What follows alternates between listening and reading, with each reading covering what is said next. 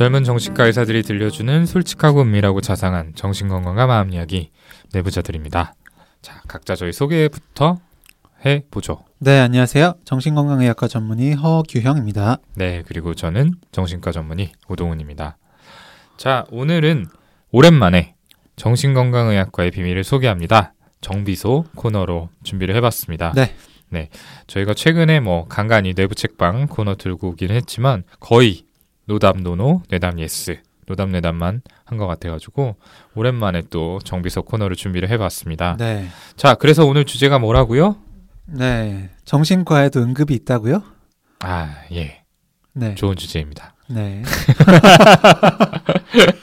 어쩐지 잘 맞지 않네요. 네. 이렇게 시킬 줄은 몰랐네요. 네, 죄송합니다. 네, 최근 그 저희 유튜브 보신 분은 아실 수도 있는데요. 네, 희우가 정신과를 선택한 이유 중에 하나가 응급이 없어서였잖아요. 음, 네.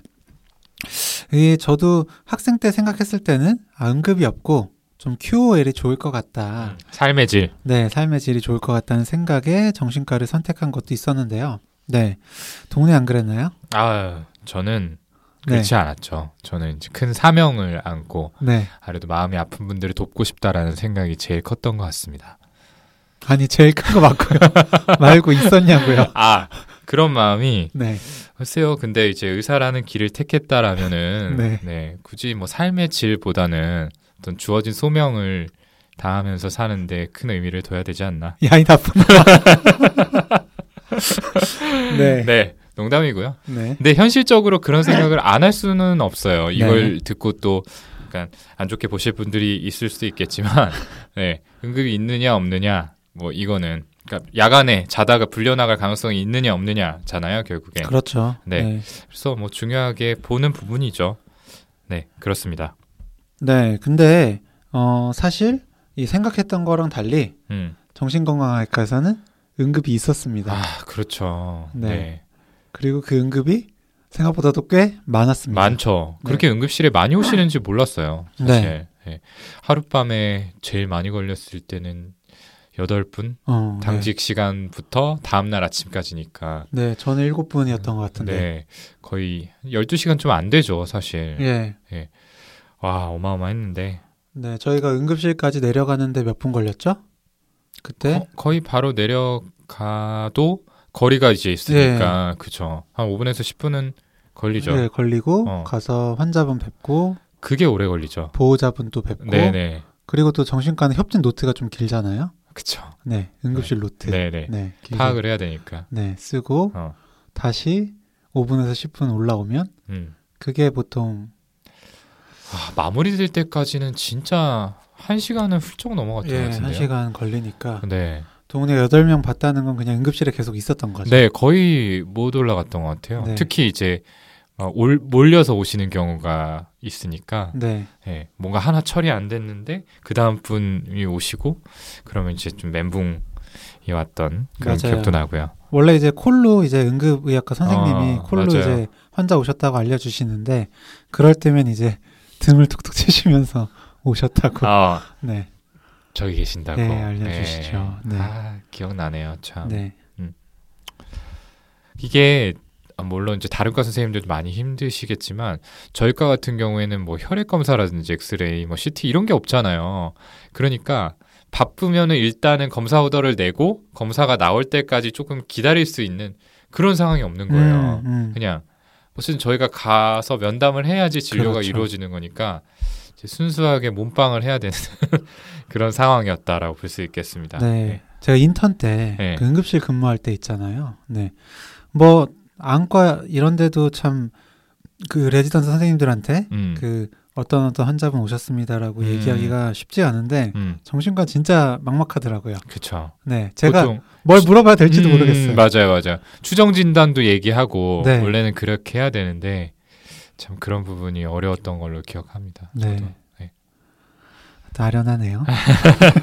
어, 응급실에서 그 번호, 응급실 번호를 외우고 있잖아요. 네. 되게 전화 오는 번호가 똑같으니까 제 심장이 약간 이렇게 갑갑해지는. 네, 이렇게 뭔가 이렇게 쪼그라드는 것 같은 그런 느낌이 기억이 납니다. 네. 네. 그러면 이제 본격적인 얘기를 해볼 텐데요. 일단은 정신의학적 응급의 정의부터 말씀을 드려보겠습니다. 이 미국 정신의학회, 저희가 항상 이야기하는 DSM을 펴내는 곳이죠. 네, 이곳에서는 정신의학적 응급, psychiatric emergency를 생각, 행동, 기분을 스스로 조절하는 데 어려움이 있거나 사회적 관계에 급성 장애가 발생한 상황으로서 치료를 위한 즉각적인 개입이 필요한 경우라고 정의하고 있습니다. 어, 정신의학적 진료의 대부분은 정신건강의학과 외래와 입원실에서 이루어지고 있지만 이 정신의학적 응급의 초기 평가 및 여기에 대한 치료는 응급실에서 뭐 당연한 얘기지만 이루어지겠죠. 네. 어, 일단 그 정신건강의학과적으로 이 응급에 있어서 대표적인 증상 두 가지는요. 자살 시도 그리고 공격성입니다. 음, 그렇죠. 네. 이 대부분의 자해 행동 그리고 자살 시도하시는 분들이 응급실에서 치료를 받으시는데 뭐 연구마다 다르긴 하지만 미국에서 10년 이상 동안 이 자해 행동이나 자살 시도로 응급실에 내원한 사람은 전체 응급실 방문 환자의 한 0.5% 정도였다라고 음, 합니다. 그렇군요. 네. 그리고 또 공격성도 네. 어, 가장 흔한 증상 중에 하나인데요. 공격성을 초래하는 원인 질환을 정확히 밝히는 게 이 신속한 치료에 있어서 매우 중요합니다. 그런데 이 공격성을 보이는 환자는 의료진의 면담에 굉장히 비협조적이죠. 네. 음, 그렇기 때문에 이 환자분의 이런 상태에 대한 정보가 부족하기 쉽고요. 또 응급실 내에서 저희가 어떤 결정을 내려야 되는데 굉장히 좀 제약이 발생합니다. 아, 그렇죠. 네. 네. 면담이 뭐 되지 않는 거니까 뭐 우리가 정보를 얻기가 어려운 상황이 많고 네. 또 보호자분이 바로 오시면 좋은데 또 그렇지 않은 경우도 많잖아요. 네. 환자분 먼저 뭐 혼수 상태로 발견이 됐다든지 이렇게 해서 응급실에 오시는 경우도 있기 때문에 네, 이런 경우에 네. 특히 또 응급의학과 선생님들이 굉장히 네. 다급하게 저희를 찾았던 네, 음. 기억도 납니다. 음, 네. 네. 이 증상이 아닌 질환으로 좀 이야기를 해보자면요. 미국의 통계인데 이 물질 관련, 그러니까 알코올 의존 같은 물질 관련 장애가 30%로 응급실 내원의 가장 높은 비율을 차지를 했고요. 기분 장애가 23%, 불안 장애가 21% 이렇게 각각 2위와 3위를 차지했습니다. 이어서 이 정신증, 조현병과 같은 어, 또 한청 망상을 주증상으로 하는 병의 경우에 10%를 차지를 했고 어, 자살 시도는 7%였다라고 합니다. 아, 자살 시도를 이렇게 별도로 분류를 했군요. 예. 이 다섯 가지 주요 질환이 전체 정신건강 관련 응급실 방문의 79%를 차지했다라고 합니다. 네, 우리나라에서는 보면요. 자해 자살 시도가 27%로 가장 많고요. 네. 술을 포함한 이런 약물 의존, 약물 사용 장애가 22%로 두 번째입니다. 그리고 세 번째로는 불면, 급성 스트레스, 이런 단순 음. 일과성 정신 장애가 15%로 그 다음을 차지했고요. 우울증이 어, 그 다음으로 13% 정도였어요.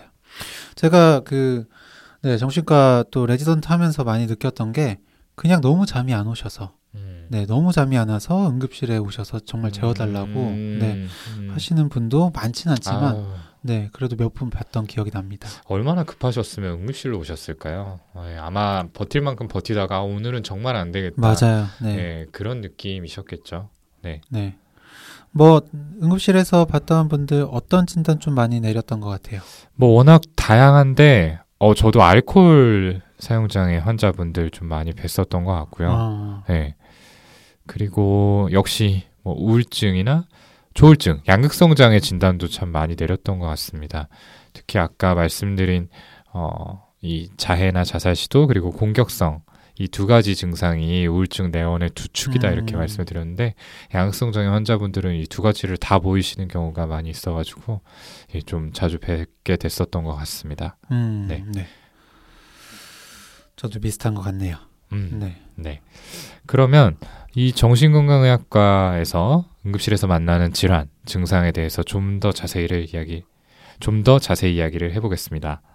자해 및 자살 시도, 알코올 사용 장애, 기분 장애, 불안 장애, 정신증 이렇게 좀 나눠보죠. 네. 어, 일단 자해 행동 그리고 자살 시도. 어, 요건 아까 이제 말씀드렸듯이 처음에 이렇게 시도를 하시게 되면 어, 대개 응급실에서 일차적인 치료를 받게 되시죠. 네. 이 자해 행동이랑 자살 시도는요. 어, 자살에 의한 사망보다 7배에서 10배 이상 그 빈번하게 발생합니다. 음, 어, 반복적인 자살 시도는 자살에 의한 사망과 강력한 연관성이 있죠. 그렇기 때문에 굉장히 중요하고요. 어, 그리고 비치명적인 자해 행동. 네. 요런 것도 네. 음. 어, 자살에 의해서 사망할 가능성이 있기 때문에 음, 음, 네. 음. 이 자살 방생 예방을 위해서 어, 적극적인 조치로 연계될 필요가 있습니다. 어, 실제로 자해나 자살 시도로 응급실에 내원하게 되면 어떻게 진료가 이루어지는지 궁금해 하실 것 같아요. 음, 네. 네. 일단 제일 먼저 신체적 손상에 대한 처치가 이루어집니다.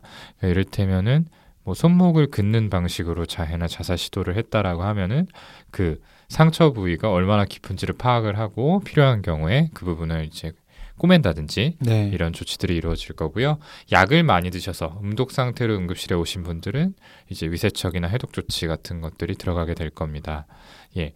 이렇게 처치가 이루어지고 난 다음에 이제 환자분하고 면담을 하게 되는 거죠. 보통은 이제 이 관련된 상해에 대해서 다른 과를 먼저 보고 저희 과로 이제 이관이 되게 되는데요. 네. 이 상태에서 자살이나 자해 상황에 대한 파악을 면담을 통해서 하게 됩니다.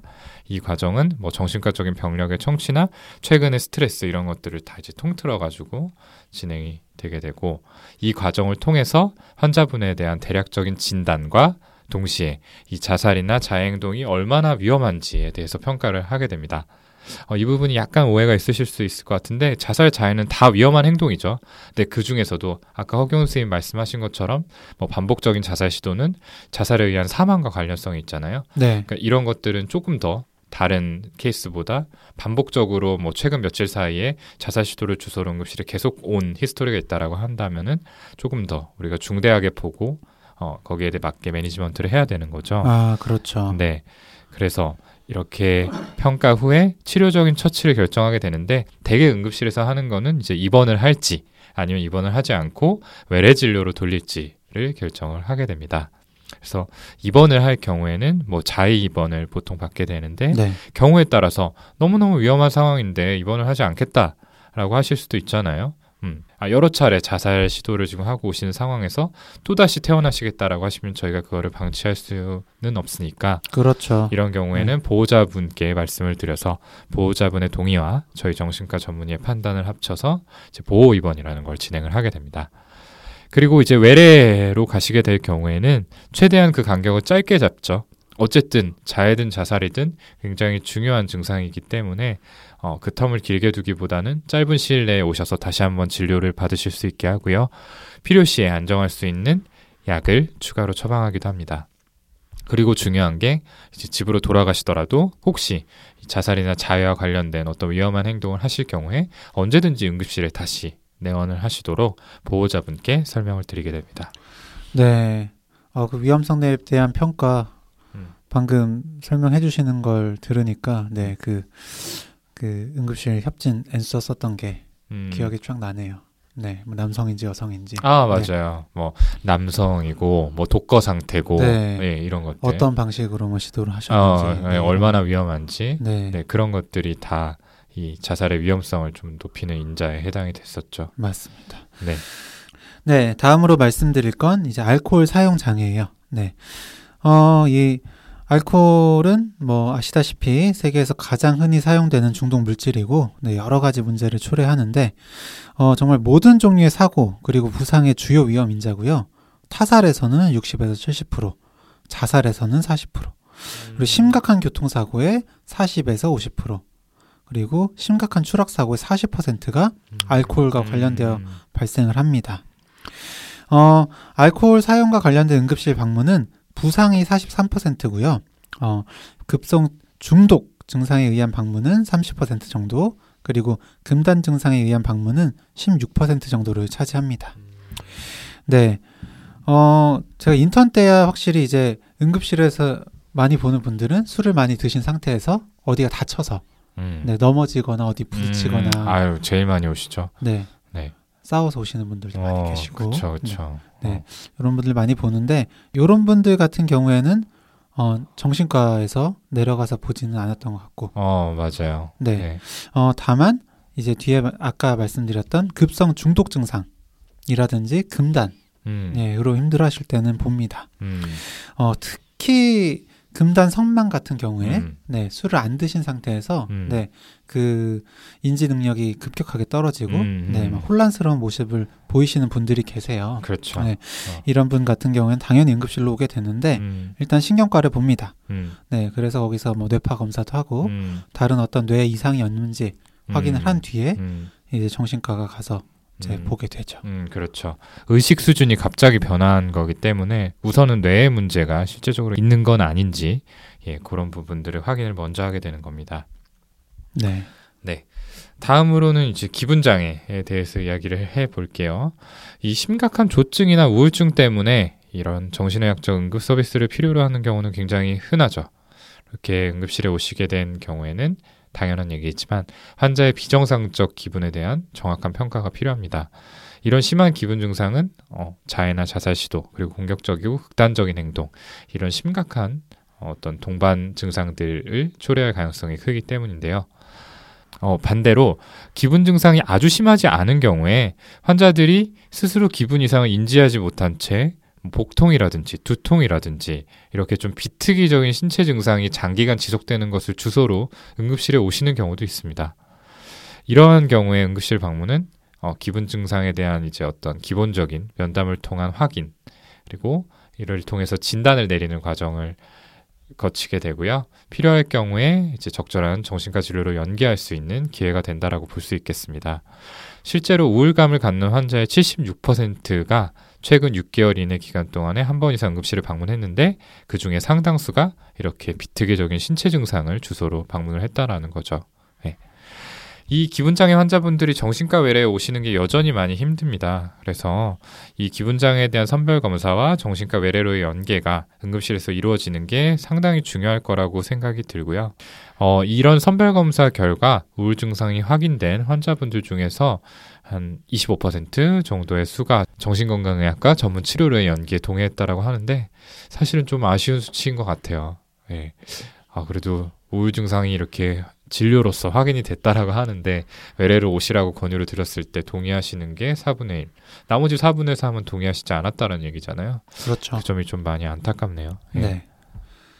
일단은 근데 사실 배 아파서 가거나 머리 아파서 갔는데 음, 어떤 정신과 설문을 하라고 한다거나 음. 정신과 외래 진료를 받아보세요라면 좀 당황스러우실 것 같긴 해요. 그쵸. 이것도 네. 사실 이제 외국의 사례인 거죠. 네. 예, 인식이 우리나라보다 조금 더 나은 외국의 경우니까 그래도 4분의 1 정도는 외래로 방문하겠다라고 동의 의사를 표, 표시를 하신 거고 사실 우리나라의 경우에는 이 선별 검사를 한다라고 했을 때 어, 내가 배 아파서 왔는데 머리 아파서 왔는데 왜 이런 걸 해야 되냐라고 하실 가능성이 높은 것 같습니다. 네, 다음으로는 불안장애입니다. 이 불안 증상은 응급실을 방문하는 환자분들께서 흔히 호소하는 증상인데요. 중요한 건 이 불안 증상 자체는 생명에 지장이 없다는 겁니다. 어, 특히 좀 공황장애 증상을 주소로 많이 오세요. 공황 발작. 음, 네, 갑자기 막 가슴이 덜컥 내려앉고 너무 음. 빨리 뛰고 음, 막 숨이 너무 뭐 못 쉴 것 같이 어, 답답해서 막히고 네 죽을 것 같아서 그쵸. 왔다고 빨리 그쵸. 검사해 달라고 하시는데 음, 검사 이상이 없어요. 음, 네. 그러니까 본인도 다행이긴 하지만 이해가 안 되시는 거죠. 음, 그럼 나한테 왜 이런 증상이 생겼나? 네. 그래서 결국 이런 경우에 네. 저희가 가서 이제 면담을 하고 음, 네. 그 보통 이제 요거는 바로 입원을 한다기보다는 외래로 네. 그렇죠. 좀 많이 돌려서 음, 음. 어, 진료를 보시도록 하는데요. 네. 이때 뭐 약도 이제 안정제, 뭐 항우울제 이런 걸 처방을 드리기도 하는데 어, 응급실에서 이런 분들께 가장 중요하게 말씀드렸던 건 역시 인지적인 부분이었던 것 같아요. 음, 이걸로 인해서 죽지 절대 않는다. 예 죽지 않습니다. 음, 네. 음, 그하고 음, 어, 이 공황 발작은 언젠가 시간이 지나면 분명히 좋아집니다. 음, 네라는 그 두 부분을 음, 설명드리고 꼭 그렇죠. 네. 어, 외래 오시면 음. 분명히 좋아지실 수 있으니까 음, 오시라고. 네. 불안이 불안을 키우는 측면이 굉장히 크다 보니까 더 좀 그런 게 중요했던 것 같습니다. 네.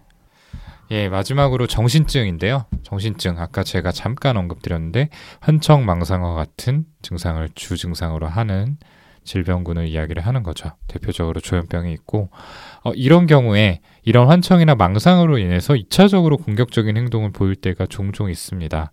뭐 아마 다들 잘 아실 거예요. 이 부분은 언론에서도 다뤘기 때문에. 네, 이런 증상들을 주소로 응급실에 내원을 하게 되고요. 사실 정신증으로 내원하시게 되면 응급실에서 수치하는 시간이 꽤 오래 걸렸던 것 같아요. 사실 저희 병원에 다닌 기록이 있는 분이라면은 그나마 다행인데 이제 그런 게 없는 경우에는 이제 병력부터 좀 파악을 해야 되고 그러는 동시에 뭐 극도의 흥분 상태인 환자분들로 좀 진정을 시켜야 되잖아요. 이제 저희가 가드분들하고 같이 들어가기는 하는데 어쨌든 저희가 주사 처치나 뭐 강박 처치 이런 것들을 하기 위해서는 항상 의사가 옆에 있어야 되기 때문에 좀 긴장도 많이 하고 그렇게 응급실에 내려갔던 기억이 납니다. 네. 요거 이제 주사 처치를 해서 어. 네, 이제 그 안정이 되면 음. 또한 두세 시간 주무실 때도 있잖아요. 그쵸. 네. 어, 길면은 뭐 정말 일곱 여덟 시간 예. 이렇게 지나기도 하고. 그러실 때도 있고요. 음. 그래서 올라갔다 내려가시면 음. 약간 그 또렷하게 말씀하기 좀 어려워하시고 음. 그래서 다시 올라갔다가 또 내려가고 아 맞아요. 일어나셨다라고 해가지고 네. 저희가 응급실에 갔는데 아직 다시 주무시고 계시고. 네. 그래서 이제 간신히 병력 청취하고 네. 입원하시자 라고 네. 했더니 이제 보호자분들끼리 또 의견이 갈리시고 맞지 않아서 음. 또 delay 되고 네. 응급실에서는 저희 보고 빨리 결정하라고 네. push하시고 뭐 다 각자의 사정이 있기 때문에 이해를 합니다만 좀 서러운 상황도 많았죠. 맞습니다. 네. 네. 그리고 뭐 말씀드린 다섯 가지 이런 질환들은 아니지만 음. 또좀 저는 응급실에서 좀 기억났던 경험으로는 음. 네. 전환장애 환자분이셨어요. 음. 네. 그러니까 실제로 어떤 어, 검사를 했는데 이상은 없었는데 음. 못 걸으시는 거죠. 음. 네, 걷지 못하는 분이셨는데 어, 내려가서 그분 얘기를 한참 좀 음. 들었습니다. 음. 쭉 듣고 났더니 음. 한 30분 들었나요? 네. 이제 올라가려고 이제 협진 노트를 쓰려고 가는데 걸으시는 거예요. 음. 네. 그래가지고 이제 다 됐으니까 그냥 퇴원하시면 된다고 그랬었는데 마음의 어, 응어리를 풀어주셨군요. 그때 마치 기적을 했던 것 같은데 아, 그런 느낌이 한 들었었고. 번쯤 찾아온다는 명의의 순간. 네. 어. 어. 그런데 결국 에 다시 좀 힘들어지셔서 정신과 오셨던 기억이 납니다. 음, 네. 그래요. 네. 맞아요. 그런 것들을 보면은 분명히 심리적인 요인이 신체 증상을 유발할 수 있다라는 생각 들고요. 네. 아까 제가 잠깐 강박 처치에 대해서도 말씀드렸는데 응급실에서 실제로 강박 이루어지는지 궁금해하실 수도 있을 것 같아요. 대개는 이제 정신과 병동, 특히 폐쇄병동에서 이루어진다고 알고 계시니까요. 이 부분 어떤가요? 네. 아주 흔하진 않지만 네, 강박을 합니다. 음, 네. 강박은 사실 꼭 정신건강의학과에서뿐만 아니라 굉장히 이제 혼란스러운 상태에서 오신 분들, 음, 네. 예를 들어서 뭐 어떤 그 소화기 위장관 출혈로 인해서 음, 네. 그 토혈을 하시고 음. 막 그러시는데 응급하게 뭐 이리게이션 세척. 위세척하는 네. 그런 상황에서도 음, 이제 강박을 음, 하기도 하잖아요. 음. 네. 그런 식으로 너무 협조가 되지 않을 때 음, 네. 저희가 보호자분께 설명을 드리고 음, 네, 하는데 어 실제로 너무 공격적인 상황에서 음, 음. 네. 저희가 그런 가드분들이랑 같이 음. 가서 음, 네, 설명을 드리고 음, 어 지금 협조하지 않으시면 음. 저희가 강박을 하겠다라고 음, 충분히 고지를 한 뒤에 음. 네, 설명을 드리고 강박을 하게 됩니다.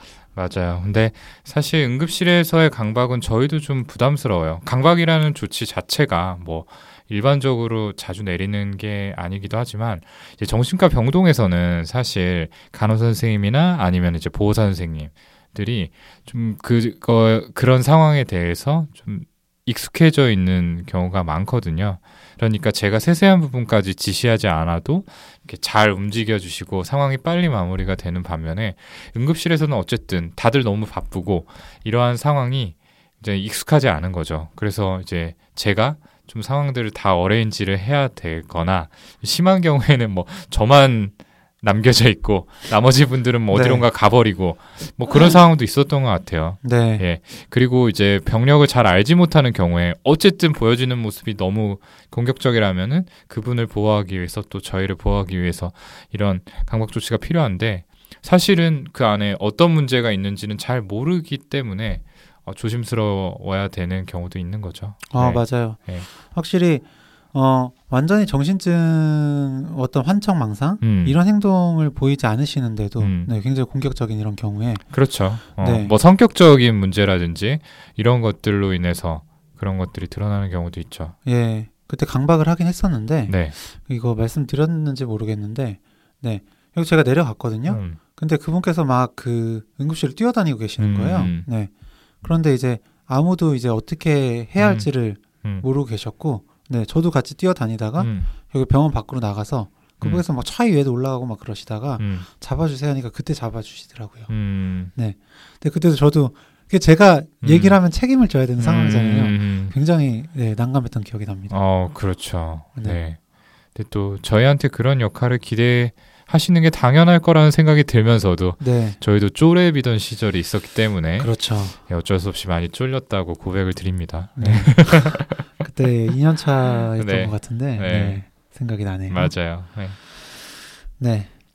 어쨌든 이렇게 참 정신건강의학과적으로 응급이 꽤 많다. 음. 네, 라는 말씀을 드렸는데 음. 근데 실제로 응급실에 오셔서 또 정신과로 연계되는 경우가 또 그렇게 많지가 않아요. 음. 사실은 아마 이 통계보다 더 많은 분들이 음. 문제가 있는데도 음. 이제 그냥 아마 돌아가시는 경우가 많습니다. 맞아요.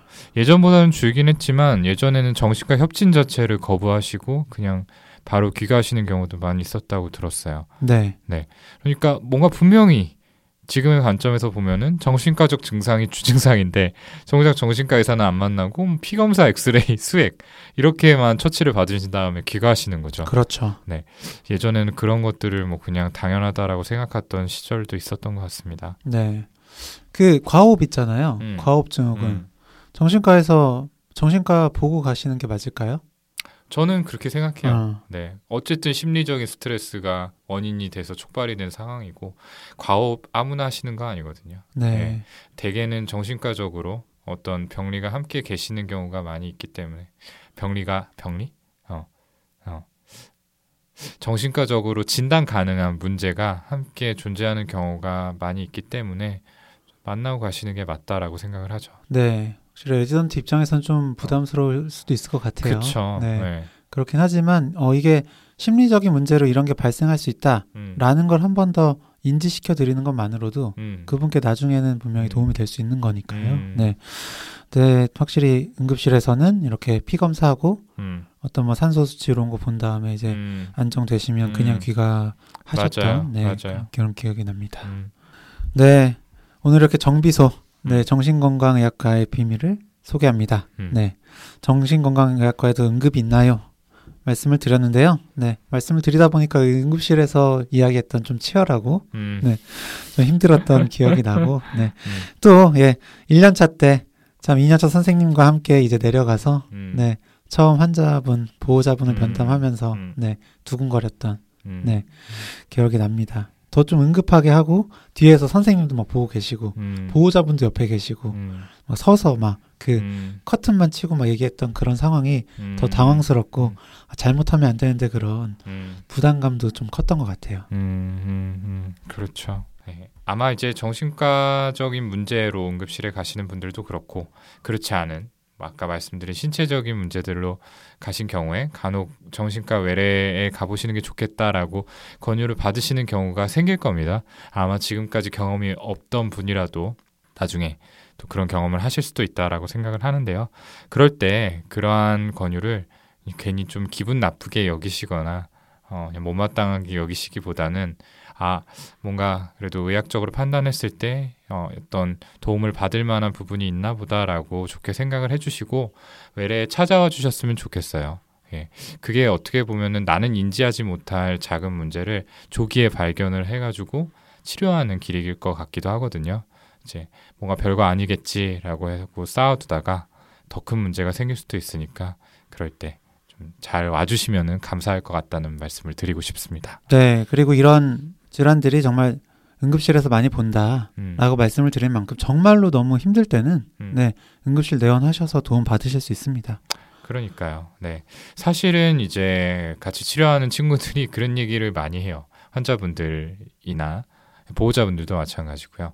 정신과 아까 응급실에 오게 되면은 그냥 너무 오래 기다리고 막상 해주는 건 없다 이런 말씀을 드리는데 어쩔 수 없이 응급실이라는 환경이 이제 중증도를 우선으로 하다 보니까 조금 상황에 따라서 뒤로 밀리게 되는 경우도 생기는 것 같습니다. 네. 예, 그리고 그날 그날 이제 당직 의료진이 누구인지 그리고 그때 병동의 상황이 어떤지 따라서 아주 만족스러운 처치가 이루어지지 못하는 경우가 있다는 것도 저희가 이해를 하고요. 이제 그럼에도 불구하고 어쨌든 응급실은 어, 뭐 정신과뿐만 아니라 모든 의료의 영역에 있어서 가장 급한 상황에서 유용한 도움을 줄 수 있는 곳이기 때문에 힘든 상황에서는 너무 고민하지 마시고 찾아주셨으면 하는 바람입니다. 네, 오늘 저희가 준비한 정비소 시간은 이 정도로 마무리를 짓고요. 저희는 다음 시간에 더 유익하고 흥미롭고 또 재미있는 주제를 들고 다시 찾아뵙도록 하겠습니다. 감사합니다. 감사합니다.